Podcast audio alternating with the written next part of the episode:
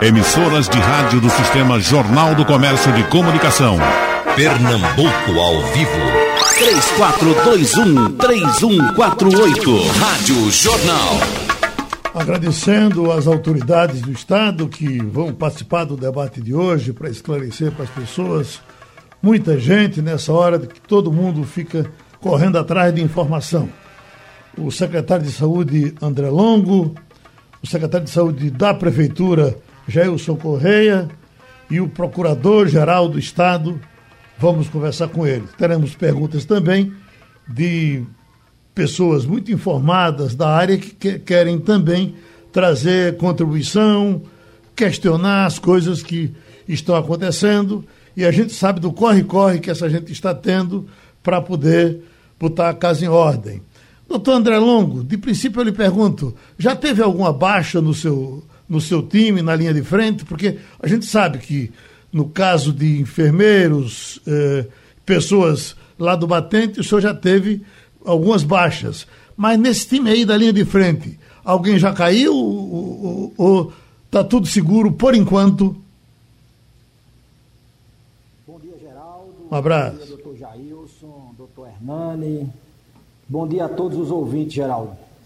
Bom, Geraldo, eu acho que é importante destacar primeiro o comprometimento e o esforço de todo o governo de Pernambuco, sob a liderança do nosso governador Paulo Câmara, tem trabalhado de domingo a domingo, nos últimos 30 dias, para coordenar o enfrentamento à Covid-19 aqui em Pernambuco. São dias de muito trabalho para preparar Pernambuco para esses dias difíceis que ainda virão. A crise, Geraldo, ela é sanitária, mas ela transcende a área da saúde pelos seus impactos socioeconômicos, envolvendo diversas áreas do governo. É fato também que preocupa muito a questão do acometimento das pessoas que estão trabalhando neste enfrentamento, em especial os profissionais de saúde, mas também algumas, eh, algumas pessoas da equipe dirigente nós sim já tivemos algumas pessoas que adoeceram né, e que testaram positivo para a Covid-19 na nossa área de vigilância em saúde. Graças a Deus, essas pessoas se afastaram por um período, mas já retornaram. Algumas delas já estão curadas, felizmente, e já voltaram ao batente. Deixa eu falar com o doutor Hernani Mendes, que é o Procurador-Geral do Estado está uh, saindo informação de que vai haver um certo endurecimento a mais com relação às vendas em supermercados. Isso está confirmado, doutor Médici? Bom dia, Geraldo. Bom dia. Bom dia, secretário André Jailson. Bom dia a todos os ouvintes da Rádio Jornal. Bom, Geraldo, é, é uma notícia de um decreto da Prefeitura do Recife disciplinando o acesso e a entrada a supermercados, a grandes supermercados. Então, a notícia que eu tive é, é essa, que haverá um decreto limitando a, a, o acesso a uma pessoa por família, a metade, salvo engano, do estacionamento.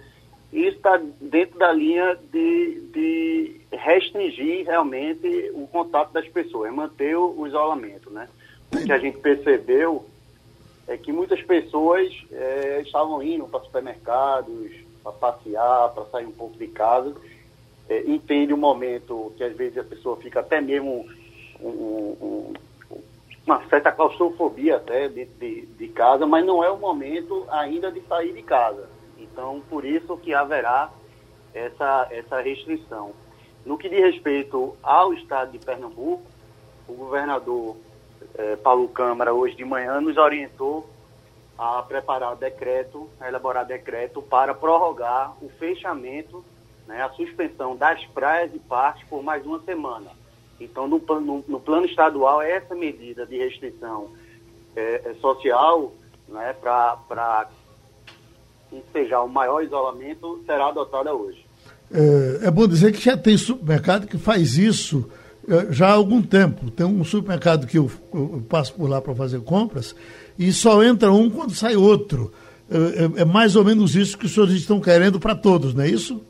Exato. É muita, muitos lojistas, muitos estabelecimentos é, de supermercados estão fazendo isso espontaneamente. A gente agradece o, o governo como um todo, tanto o governo do estado como é, o caso o governo municipal, é a medida correta, a orientação correta a ser adotada, mas infelizmente essa consciência ela não é generalizada, sabe? Então, alguns, alguns estabelecimentos ainda não estão tendo essa cautela de limitar acesso a estacionamento, limitar a entrada, de colocar à disposição dos consumidores é, álcool em gel para higienização. Então, quando a orientação ela não é seguida, o próximo passo que a autoridade sanitária deve recomendar ao governante é que ele normatize isso, coloque como uma norma jurídica de cuja obrigação seja é, coercitiva. Então, virou norma, virou uma determinação agora. Pronto, agora só para a gente ficar tranquilo com relação à participação também do doutor Jailson Correia, para que a nossa técnica lhe ajuste aqui. É, o senhor está bem, doutor Jailson? Tudo bem, Geraldo? Bom dia, Geraldo. Bom dia, doutor André, doutor Hernani. Prazer mais uma vez conversar com você sobre um assunto tão relevante. Uhum. Eu estou vendo uma manchete aqui que diz que o Ministério da Saúde está tendo que pagar até 185% a mais por produtos contra Covid-19. O senhor tem encontrado dificuldade em comprar coisas para a prefeitura por conta de, de aumento de preço? Olha, Geraldo, uma imensa dificuldade. Queria aqui colocar, é, reiterar as palavras do doutor André, falando também do compromisso da Prefeitura do Recife é, de domingo a domingo, começando cedinho e terminando tarde da noite, para que se possa fazer toda a operação de planejamento e de resposta, que também inclui a aquisição é, de equipamentos, de medicamentos, de equipamentos de proteção individual, que tem sido aí uma tarefa muito dura, mas que a prefeitura tem conseguido obter respostas importantes. Parte disso pela antecipação, Geraldo. Uhum. A Prefeitura do Recife, hoje é reconhecida como uma das primeiras capitais, talvez a primeira capital brasileira, que respondeu com o Comitê Municipal de, de Resposta Rápida, de forma estreitamente articulada aí, sob a liderança também da, da Secretaria Estadual de Saúde, é, fazendo ações específicas que, é, que são da alçada da Prefeitura, comandadas diretamente pelo prefeito Geraldo Júlio. O prefeito montou uma sala de comando ao lado do seu gabinete, né? ele então supervisiona pessoalmente todas as ações e essas ações de aquisição de equipamentos são uma disputa importante, não só preço, como também disponibilidade no mercado. Né?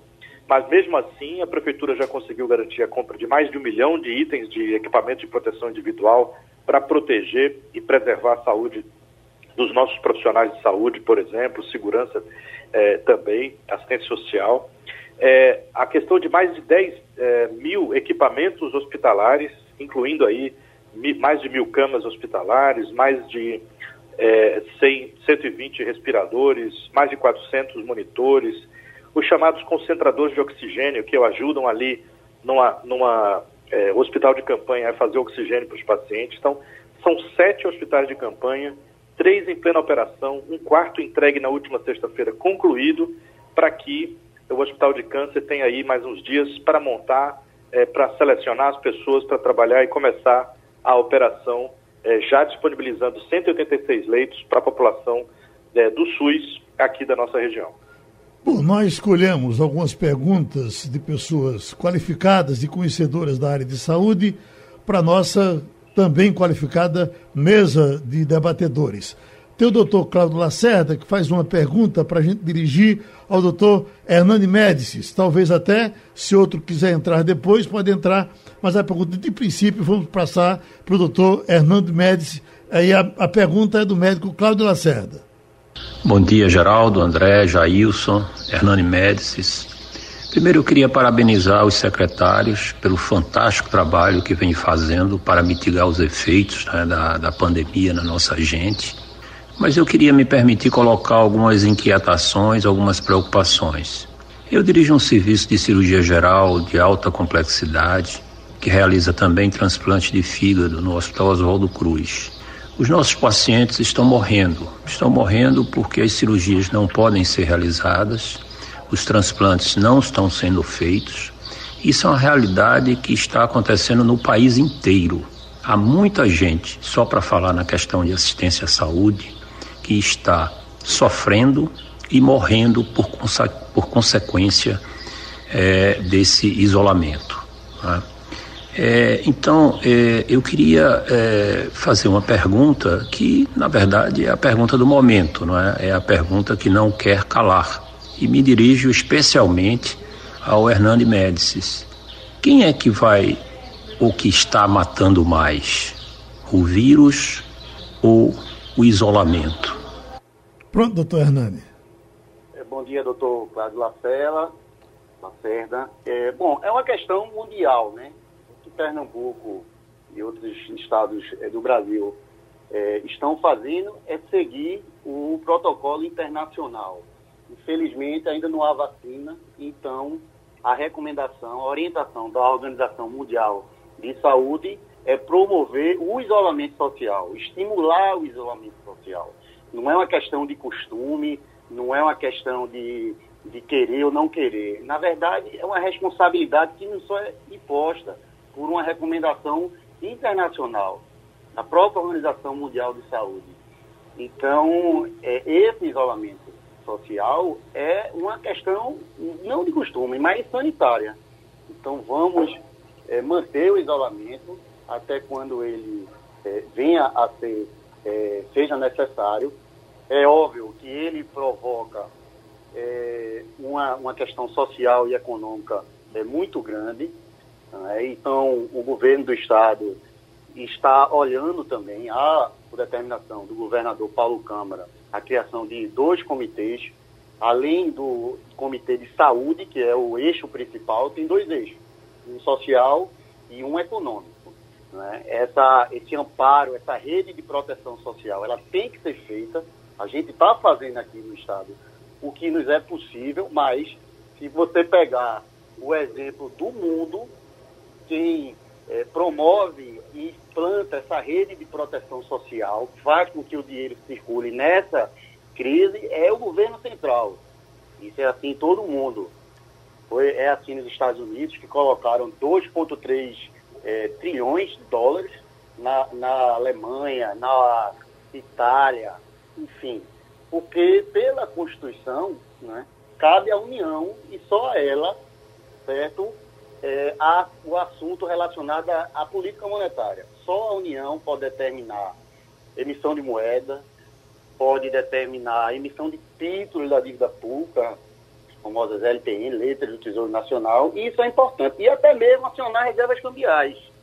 Então, isso é importante e só a União pode fazer. Os estados competem, é, na medida do possível, com a arrecadação do seu imposto, que é o ICMS, promover essa assistência à saúde. Em relação à questão das cirurgias, a determinação e a orientação dos próprios órgãos é, é, profissionais aí da, da, de medicina, e aí os secretários podem complementar, é no sentido de suspender cirurgias é, que não sejam urgentes. Né? Aquelas cirurgias que são urgentes, é, sobretudo de, de transplante, essas aí não estão suspensas não. Eu queria aproveitar então pedir a, a, a resposta do médico eh, presidente, o, o, do médico secretário de saúde do Estado, doutor André Longo, para o doutor Cláudio Lacerda, porque eh, valendo o que, o que diz o doutor Cláudio Lacerda, aquela escolha de quem morre ou quem não morre, nós já estaremos fazendo. É, é assim, doutor André Longo? Bom, Geraldo, eu acho que o assunto que, que Cláudio traz é bastante pertinente é, são decisões difíceis, essas decisões sanitárias nesse momento. Cláudio está pensando numa parcela da população que é importante. Quando nós emitimos um, um decreto é, e uma portaria, na verdade, da Secretaria Estadual de Saúde, nós, obviamente, que não é, incluímos na, nas cirurgias que estavam suspensas as cirurgias de transplante, que a gente entende que muitas delas configuram situações urgentes. Nós, inclusive, soubemos que algumas equipes de transplante é, suspenderam suas, seus trabalhos né, por um período. Nós, inclusive, pedimos na semana passada para que a nossa central de transplante pudesse, que coordena esse processo, aí, pudesse chamar as lideranças dessa área de transplante para que a gente possa é, encontrar uma saída para essas cirurgias.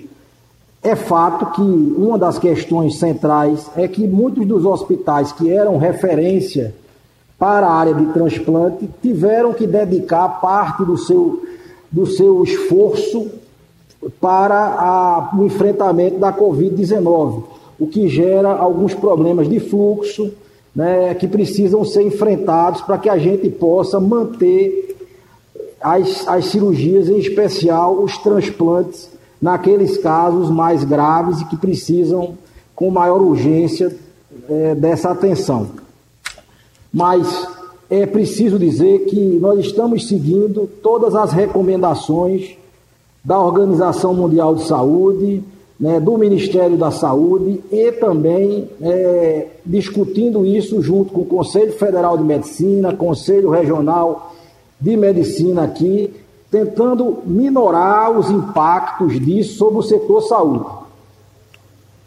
Bom, então tem outra pergunta do Dr. Cláudio Lacerda que a gente vai dirigir ao secretário de Saúde eh, da Prefeitura do Recife, doutor Jailson Correia. Pois não. Eu não conheço nenhum médico, nenhum médico, inclusive é, nenhuma das autoridades né, que eventualmente contraíram a doença, que é, deixariam de tomar a hidroxicloroquina e eventualmente outros medicamentos diante dos primeiros sintomas sugestivos da doença. Eu queria fazer essa, essa pergunta à, à mesa. Né? Se os meus colegas, se as pessoas que estão aí é, tomariam ou não essa medicação assim que apresentassem os primeiros sintomas. Eu queria dizer modestamente que eu tomaria sem nenhuma dúvida. Um abraço, gente. Então, doutor Jair, o que é que o senhor diz? Olha, Geraldo, talvez comentando a pergunta anterior e me solidarizando com a preocupação do doutor Cláudio Lacerda, e acho que com a mediação aí do secretário André Longo, vai se encontrar um caminho para que as equipes que trabalham é, operando, fazendo cirurgias é, é, importantes e que não podem esperar, como o diagnóstico do câncer, uma outra, uma outra tarefa importante, e outras áreas da atenção à saúde que precisam encontrar um ponto de equilíbrio. Eu tenho certeza que a Secretaria Estadual vai conseguir avançar nisso. Lembrando que os pacientes transplantados é, ou pacientes com doença hepática grave é, são de altíssimo risco para fazer complicações e eventualmente morte por Covid-19. Então veja que a equação é complexa. Com relação à pergunta do Dr. Cláudio Lacerda, é, eu acho que nós precisamos fazer uma reflexão, é, como cientistas que somos, o Dr. Cláudio Lacerda é respeitadíssimo médico aqui da nossa região, e a ciência médica é feita de é, evidências científicas, a ciência médica é feita de estudos que são é, realizados ao longo do tempo, é, a ciência médica também é feita de experiências negativas de uso precipitado de medicações que no, no, primeiro momento pareciam promissoras. Então, acho que, ah, mas como fazer numa situação de pandemia onde há uma emergência necessária para tomar de decisões? Nós precisamos tomar as melhores decisões possíveis para aquele momento. É o chamado uso da evidência, a melhor evidência disponível e que pode, com o passar dos dias, com o passar é, das semanas, novas evidências serem, serem produzidas e as, e as medidas é, serem feitas de maneira a procurar um ou outro caminho. Então, o que aconteceu no mundo de maneira surpreendente, né, foi uma politização do assunto do tratamento do Covid-19, é, quase que construção de uma narrativa de como se fosse muito simples combater esse problema, desviando a atenção para o real problema que é a nossa necessidade de produzir leitos, de produzir leitos de UTI, para fazer ventilação mecânica é, assistida nos pacientes que precisarão dessa, é, em alta frequência dessa, desses, dessas UTIs. E eu diria o seguinte, né, eu acho que o, não é uma questão do uso individual, sim ou não. É uma questão da gente poder discutir o que, que é melhor para aquele momento. Nesse momento, parece que alguma evidência suporta o uso da hidroxicloroquina ou cloroquina em pessoas sintomáticas, especialmente aquelas que estão internadas em hospital, Vários dos protocolos que eu tenho estudado apontam para essa direção e muito provavelmente, se houver indicação médica e eu estiver na situação de estar internado ou à beira de uma internação em UTI, eh, os médicos vão tomar a decisão, porque assim fala a maioria dos protocolos. Mas nós precisamos enxergar esse assunto da maneira mais importante, que é a busca das evidências científicas que possam salvar vidas. E hoje o que se sabe que salva vidas é mais leito de enfermaria, mais leito de UTI e é fundamentalmente isolamento social. Já existem evidências apontando que a esta altura, hoje, 12 de abril, se nós não tivéssemos tido as medidas de isolamento social necessárias, nós teríamos, 13 de abril, nós teríamos é, já muito mais mortes aqui registradas na nossa cidade, porque assim se comporta essa epidemia, essa pandemia. Muitos casos é, adoecidos de uma vez só sobrecarregam o sistema de saúde e muitas pessoas teriam morrido. Então, continuemos as medidas de isolamento social, é isso que tem que ser feito nesse momento. Atenção, é notícia triste por cima de notícia triste. Notícia divulgada pelo portal Correio da Bahia informa que o cantor e compositor Moraes Moreira morreu hoje, segunda-feira, no Rio de Janeiro. A notícia foi confirmada através do também cantor e compositor Paulinho Boca de Cantor, amigo do artista e integrante dos Novos Baianos. Emocionado, Paulinho mal conseguia falar, apenas informou que ele morreu dormindo, segundo relato de um parente de Moraes Moreira. Moraes Moreira, cantor baiano, de muitos amigos aqui no Recife, de muitos sucessos. Esse sucesso é um deles.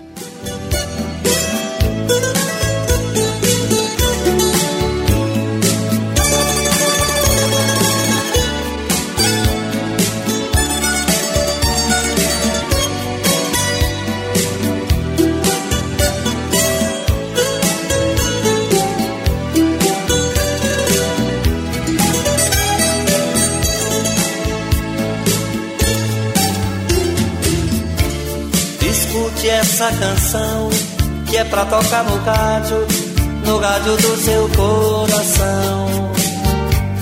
Você me sintoniza e a gente então se liga nessa estação. Bom, já já a gente continua o nosso debate saúde pública com o médico André Longo, secretário de Saúde de Pernambuco, o médico Jailson Correia, secretário de Saúde do Recife, Saúde Pública em Pernambuco, professor doutor André Longo uh, uma, uh, uma, fotografia da situação do Estado. Qual é a, a, parte do Estado que mais está lhe preocupando nesse momento presente, já que nós sabemos que estamos aí entre os quatro estados onde mais está morrendo gente? Se a gente uh, comparar por região, Sertão, Agreste, Zona da Mata, a, a área mais preocupante ainda é o Recife e a região metropolitana? Bom, Geraldo, primeiramente é importante dizer que Pernambuco se destaca por ter uma vigilância ativa e transparente. Nós estamos fazendo questão de investigar todos os casos graves, todos os casos de óbito que, que, está, que estão ocorrendo por síndrome respiratória aguda grave. Isso faz com que, por vezes, Pernambuco tenha números é, mais expressivos no primeiro momento, né, tendo em vista que a gente não tem deixado esses casos na fila. Hoje a gente teve informação, por exemplo, que alguns estados têm mais de 600 óbitos ainda em investigação. Pernambuco, no dia de ontem, que é o último dado que a gente tem, só tinha 16 óbitos em investigação. Então, isso por vezes faz com que os números de Pernambuco se revelem maiores no primeiro momento. Nós estamos sendo mais céleres. Nós trabalhamos sexta, sábado e domingo no LACEN. Né? Só nesse período foram feitos mais de 750 exames neste feriado. Então, é, é importante dizer que os números de Pernambuco mostram também isso, uma vigilância que é reconhecida nacionalmente por ser ativa, célere. E nesse momento, é óbvio que o epicentro da pandemia aqui no nosso, no nosso estado, ele está na, na região metropolitana, né, com destaque para o Recife. que é onde tem em torno de 60% dos casos, né? mas é preciso dizer que é também a região que está mais mobilizada nesse momento, né, do ponto de vista das ações não farmacológicas, do isolamento social, para que a gente possa ter uma curva mais atenuada e menos íngreme, portanto, com menos pessoas precisando da rede hospitalar ao mesmo tempo. Então a gente está confiante que, apesar de dias muito duros que virão, eles serão atenuados pelo nosso comportamento social dos últimos dias. A situação, Geraldo, poderia estar muito pior nesse momento e ser muito pior nos dias que virão se nós não tivéssemos adotado essas medidas duras de restrição. Mas serão dias duros os dias da última quinzena de abril e os dias de maio. O secretário, tem um pedido aqui de Fábio da Boa Vista. Ele entra em contato aqui com a gente. Certamente é uma coisa que vai lhe chamar a atenção, porque ele diz: neste exato momento, a fila da central de farmácias da Secretaria de Saúde no bairro da Boa Vista está dando volta. É uma aglomeração muito grande de pessoas atrás de medicamentos. A, a reclamação dele é um pouco longa, mas eh, me parece que faz sentido e acho que, que o senhor, eh, tomando conhecimento dela, vai procurar dar uma investigada nessa situação, tá certo? Vou, vou procurar me vou procurar agir a partir de agora, Geraldo. A gente tomou uma série de medidas para tentar evitar essa, essa, a necessidade das pessoas buscarem a nossa farmácia de medicamentos especiais. Prorrogamos a dispensação por mais tempo e tornamos uma série de serviços é, acessíveis pela internet. Então a gente não está entendendo muito porque essa fila que você está relatando. Vou procurar informações agora na farmácia para poder lhe passar. Doutor Hernani, uh, o, o, seu colega, uh, procurador-geral da República, não o procurador-geral, advogado-geral da União, uh, está divulgando hoje que o, o, os estados e as prefeituras são submissos à regra nacional, enfim. O governo federal teria poderes para decidir por cima de decisões dos estados. Faz sentido essa informação? Bom, Geraldo, é, a gente, enfim, respeita essa opinião. Eu precisaria conhecer melhor a fundamentação, os argumentos dele. É, mas é como a gente vem explicando até o próprio Supremo, né, não é singelo que no, ao menos cinco ministros do Supremo Tribunal Federal venham, nesses últimos dias, tenham, de certa forma, chancelado as medidas adotadas é, pelos governos é, estaduais. O que o doutor André Mendonça, o advogado-geral da, da União, deve estar se referindo é a liminar do ministro Alexandre de Moraes, né, que, de certa forma, proibiu o, governo federal de, vamos, entre aspas, atropelar os estados. Né? Numa decisão que saiu na última semana, ele reafirmou a competência dos estados para, na questão de saúde, é, baixar essas normas de, de, isolamento social. Não só isso, como proibiu do governo federal venha a atropelar. Então, a AGU, a Advocacia Geral da União, entrou com recurso contra essa decisão. Em relação ao tema de saúde, é, a competência, o poder, ela, ele é dividido entre a União, os estados e os municípios. Né? A União, cabe a ela normas gerais, né? e os estados, normas complementares. E, se a União não agir, a Constituição assegura também aos estados suplementar ou suprir essa omissão da União. Foi o que aconteceu. De modo que vier uma norma federal, nacional, do governo federal para, vamos dizer assim, abrandar essa questão, ou flexibilizar essa questão do isolamento social, é, com todo respeito ao, ao, ao, ministro da AGU, pessoa que tem um conteúdo, uma cultura muito, muito grande, muito intensa, mas eu entendo que o Supremo vai, é, não vai acolher esse recurso deles. Ok, e... seguimos, seguimos. Temos uma pergunta da doutora Renê Patriota, que é presidente da ADUZEPS ela dirige essa pergunta ao doutor André Longo, mas talvez ela tenha que ser dividida com os dois secretários de saúde, doutor André Longo de Pernambuco, doutor Gelson Corrêa do Recife, doutora René Patriota. Bom dia, Geraldo, bom dia, André Longo, bom dia a todos que estão participando do debate, bom dia ao povo de Pernambuco, aos rádio ouvintes. André, você conhece muito bem os problemas da saúde do estado de Pernambuco. Você foi presidente do Sindicato dos Médicos, do CREMEP e da Agência Nacional de Saúde. Você, mais do que ninguém, conhece muito bem as mazelas da saúde pública e da saúde privada. E esse, acredito que seja um grande desafio para você. E os profissionais de saúde nunca foram tão necessários e respeitados por todos e aplaudidos, mas ainda são muito pouco valorizados. E eu lhe pergunto: como o Estado se prepara para valorizar e dar condições de trabalho no dia a dia para os profissionais de saúde durante a pandemia e depois dela? Outro assunto é que a gente já sabe de há muito tempo que existe falta de leito de UTI no estado de Pernambuco, como no Brasil inteiro. Mas aqui em Pernambuco, você sabe desde há muito tempo que morrem pacientes sem leito de UTI. Ou seja, os médicos aqui sempre tiveram que fazer a escolha de Sofia. E agora?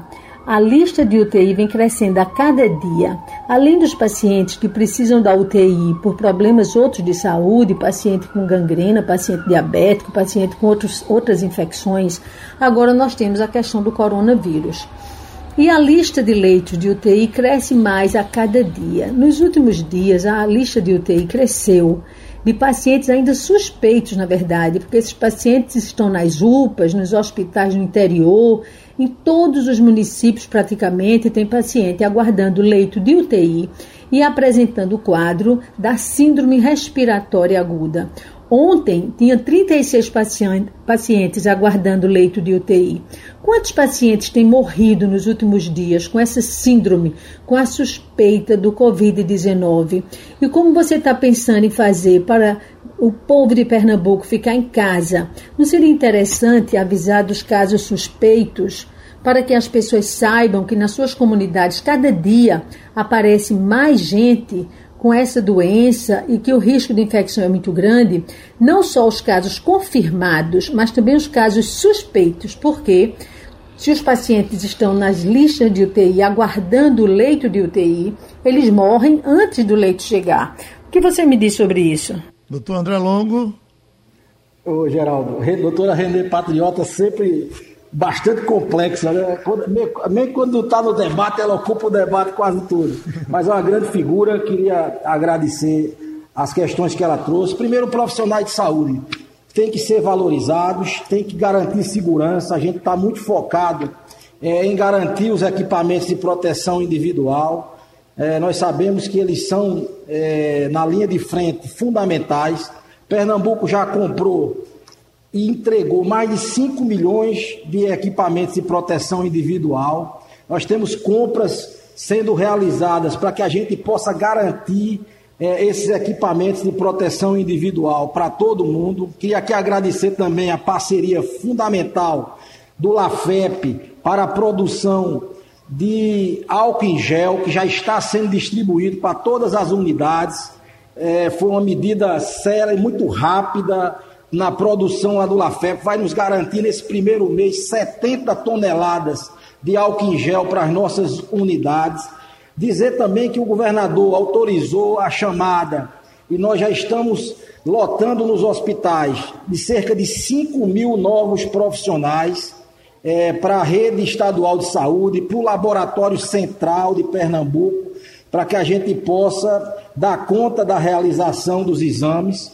E o nosso esforço, Geraldo, diuturno aqui, é para ampliação da nossa capacidade de resposta.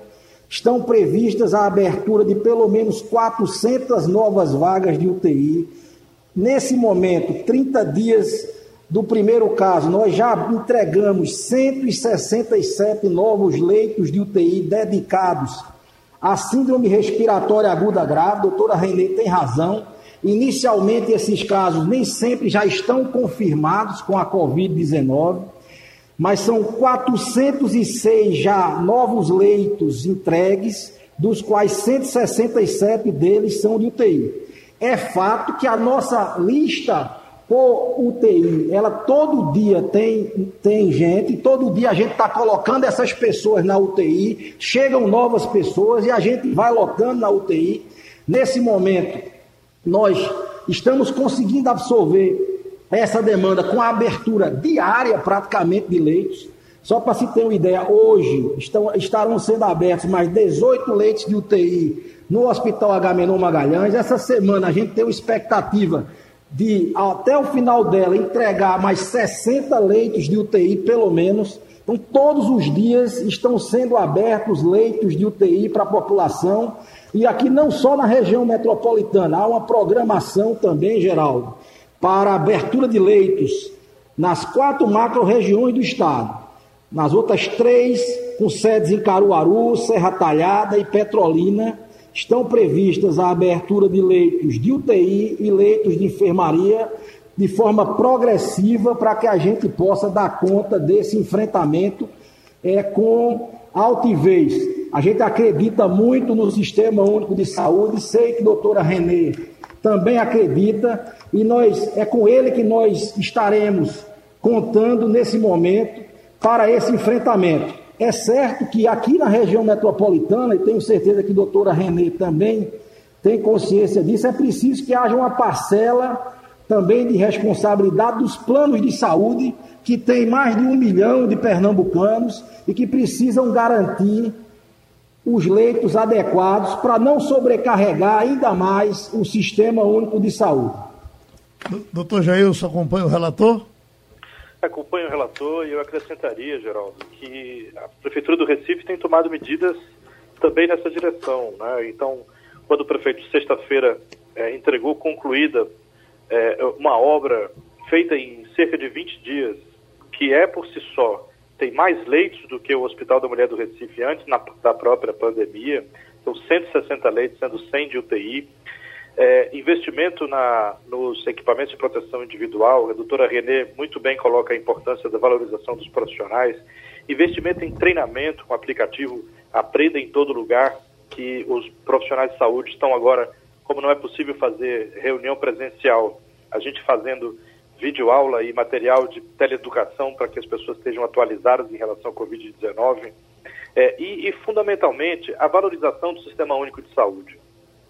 Eu acho, eu fiquei muito, muito tocado no dia que o Jornal do Comércio publicou na sua capa o SUS salva. Né?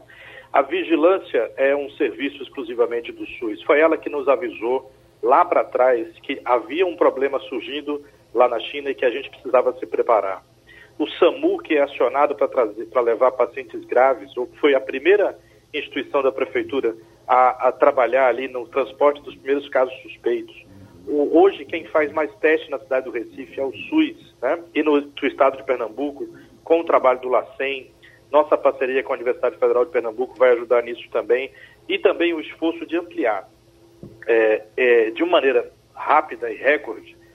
São sete hospitais de campanha, eu repito esse número, o prefeito Geraldo Júlio hoje é, é, asseverou mais de mil leitos dedicados à Covid-19, o prefeito teve que cortar na carne 180 milhões de reais de outras áreas da prefeitura para dedicar ao esforço de enfrentamento à saúde. Então, isso é, são as medidas que nós esperamos sejam salvadoras de vidas. Então, por isso, é, eu quero aqui reiterar que essa preocupação ela deve existir e que, naturalmente, né, o legado que todo esse esforço vai dar, inclusive no fortalecimento do nosso sistema único de saúde como um ganho para a sociedade, é algo inestimável.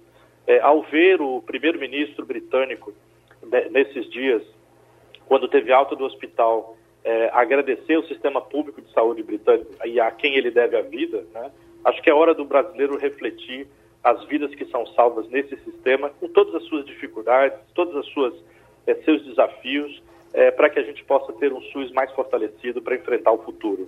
Tem Cristina, que está aqui no Recife, entra pelo interativo de secretário de saúde porque os prestadores de serviços terceirizados em vários hospitais públicos, como zeladores, vigilantes, portaria, copeiros, remoção de óbitos, entre outros, não têm acesso a materiais de EPI. É isso, doutor? Não, tem que ter acesso sim. É preciso ver onde é que está ocorrendo isso, Geraldo, mas a orientação, nossa orientação não é essa. Uhum. Tá certo? Inclusive, precisa ser garantido sim, aqueles que estão tendo contato nos hospitais, todos os profissionais precisam ter os, os equipamentos adequados. Sim, então se alguém tem a informação direta do hospital, não tem, avise, não é isso? É verdade. Isso. Uhum. Agora, com essa informação aqui da morte de Moraes Moreira, que é uma coisa que nos surpreende, porque pelo que sabíamos ele estava bem de saúde, andou cantando até no carnaval e tudo bem, morreu dormindo na manhã de hoje.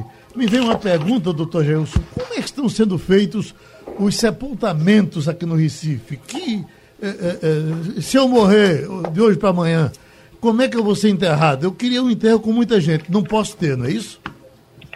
Pois é, Geraldo. Seria uma catástrofe para, para Pernambuco. você Obrigado. precisa se cuidar, como todos nós, precisamos nos cuidar, precisamos estar atentos. É, é uma doença potencialmente muito grave, né? temos aí perdas de vidas importantes. Né? Nós não estamos falando de uma gripezinha, ela já começa a impactar figuras conhecidas da nossa sociedade, mas daqui a pouco, infelizmente, vai começar a impactar para quem nos ouve aqui, para alguém que conhece, alguém que já viu na igreja ou no, ou no culto, é, alguém que, que é, já jogou, com quem já jogou dominó, alguém da própria família. Então, é, é uma situação, uma doença gravíssima e precisamos, então, estar muito atentos. E, infelizmente, existe uma normativa é, muito rígida em relação aos sepultamentos para que não haja possibilidade de contaminação. Então, todo o pessoal que.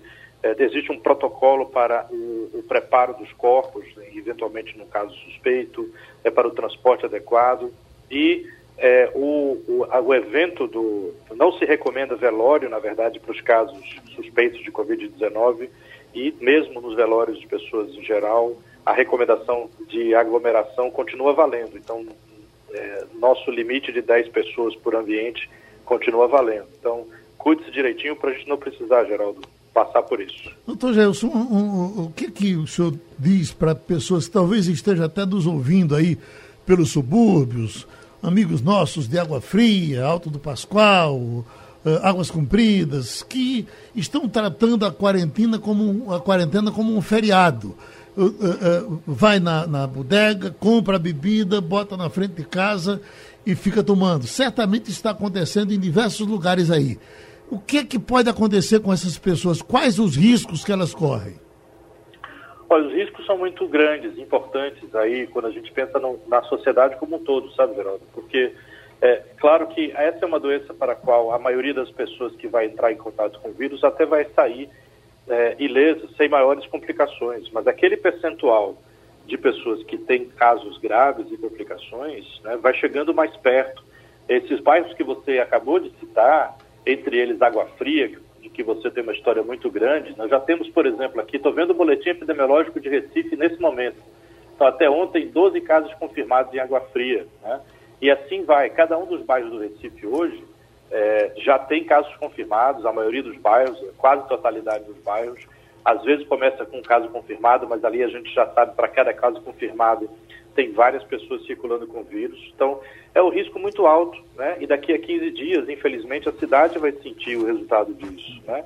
Nós vamos ter mais gente precisando de internamento, nós vamos ter mais gente precisando de leitos de UTI, e isso é, assim, matemático. Quanto menos, quanto menos isolamento social se faz, mais rápida é a ascensão do número de casos, mais gente vai precisar de leito de UTI, e por maior que esteja sendo o esforço da Prefeitura, do Governo do Estado e de alguns municípios metropolitanos, vai faltar leito para quem vai precisar, se a gente não reforçar o isolamento social. Então, é muito importante que todo mundo tenha essa clareza, né?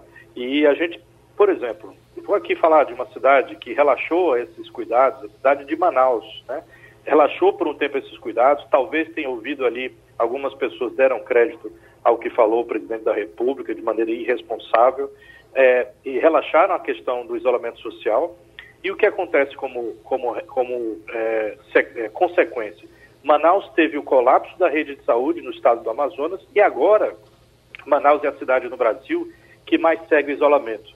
Então foi preciso tomar o susto, foi preciso perceber que tinha gente ali morrendo é, por falta de leito de UTI, para que se pudesse tomar essa medida. Então, a gente tem aí a oportunidade de não chegar nesse momento ou retardar esse momento ao máximo para dar tempo é, a gente poder ter mais leitos, mais leitos de UTI e poder, sobretudo, espalhar o número de casos ao longo do tempo. Então, essas medidas, esse seria o recado, Geraldo, para dar para todo mundo. Uh, para o doutor André Longo, Francis Hermes, que é do Sindicato dos Técnicos de Enfermagem, faz uma pergunta. Bom dia. Quem vos fala é o Francis, presidente do Sindicato dos Técnicos de Enfermagem de Pernambuco. Primeira pergunta. O governo do estado hoje possui condições de testar todos os profissionais de saúde é, para que nós possamos proteger esses profissionais e os seus familiares, é, nos embasando que para cada profissional testado nós protegemos uma média de 10 a 15. Esse ponto, o governador poderia dizer quando começaríamos a ter esses testes feitos para os profissionais sintomáticos e assintomáticos? Doutor André Longo. Bom, Geraldo, Pernambuco foi o primeiro estado a ter um protocolo de testagem e afastamento de profissionais de saúde no Brasil. Nós já iniciamos a testagem. Nesse momento, é, nós já temos 1.028 casos notificados. Nós já temos, até ontem, né, esses dados são de ontem, nós já tínhamos 279 profissionais confirmados que foram afastados 247 profissionais de saúde que foram descartados, temos ainda 483 em investigação que estamos é, buscando acelerar a testagem.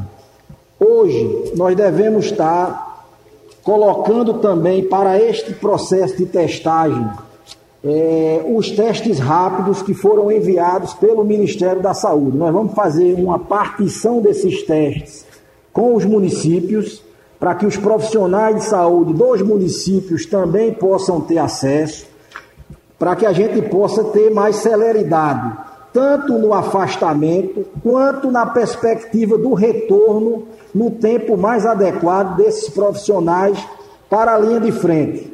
Reforço: os profissionais de saúde são essenciais na estratégia. Devemos ter uma preocupação grande com a sua segurança com o seu adequado afastamento, com a sua valorização e com a adequação de seu retorno no melhor tempo possível. São prioridade absoluta no enfrentamento à Covid-19 em Pernambuco. Doutor Jailson Corrêa, está chovendo uh, reclamação, solicitação, informação, tudo aqui no nosso interativo de pessoas que estão querendo tomar a vacina H1N1 e não estão encontrando nos postos da prefeitura. O que é que o senhor diz? Olha, Geraldo, não é só nos postos da prefeitura do Recife. Recife tem aí, na medida em que toma, é, se organiza para fazer aplicação em larga escala, inclusive utilizando os drive-thrus, né, aquelas é, é, filas de carros para que a vacina seja nos automóveis, Recife acaba também absorvendo uma, uma enorme demanda da região metropolitana de pessoas que se vacinam aqui na cidade. Então já temos feito é, é, esse pedido aí aos, ao Estado e ao governo federal para que a gente possa também levar essa questão em consideração, mas isso sempre ocorreu em Recife, né, por ser uma cidade polo. Então, o que, que acontece? A vacina ela é encaminhada do Ministério da Saúde para os estados e os estados então encaminham para os municípios, né, a partir de um recorte da, de um cálculo da própria população do município. E é claro que como procura pela vacina foi muito alta nesses primeiros dias de vacinação, as vacinas aqui em Recife acabaram, assim como em vários outros municípios aqui do nosso estado. Então a gente está aguardando que o Ministério da Saúde encaminhe novamente essa, esse lote de vacinas. É, o Ministério da Saúde, por sua vez, depende da produção dessa vacina lá pelo Instituto Butantan em São Paulo. Então, à medida que as vacinas são fabricadas, elas são enviadas para o Ministério, o Ministério encaminha para os estados, que encaminham para os municípios. E aí, é claro, quem está organizado para vacinar, vacina muita gente. A gente já bateu a meta aí da população acima de 60 anos, já, já vacinamos mais de 200 mil pessoas aqui em Recife. E o importante aí é aguardar com paciência que as doses cheguem do Ministério da Saúde, perspectiva de que a gente volte a ter dose essa semana para poder voltar a vacinar nas nossas unidades. O seu estoque também está zerado, doutor André Longo? Oi, Geraldo. nós estamos aguardando a chegada de, de, de, vacina do Ministério da Saúde. É preciso dizer que, como o Jailson colocou, houve uma antecipação do calendário de vacinação nesse ano, e isso gerou uma pressão muito forte pelo, sobre o Instituto Butantan para que ele produzisse um maior número de vacinas num tempo mais curto. Isso certamente é responsável por esta questão da falta é, da chegada de vacinas em tempo oportuno. Nós estamos monitorando junto ao Ministério. O papel do Estado é tão logo chegue aqui, a partir do Ministério da Saúde, distribuir com a maior celeridade possível para as salas de vacinação dos municípios. Então, muito obrigado ao secretário de Saúde do Estado de Pernambuco, André Longo, ao secretário de Saúde do Recife, Jailson Correia, ao doutor Hernani Médici, procurador-geral do Estado, aos que fizeram as perguntas. Sugestão ou comentário sobre o programa que você acaba de ouvir, envie para o e-mail ouvinte@radiojornal.com.br ou para o endereço Rua do Lima 250, Santo Amaro, Recife, Pernambuco.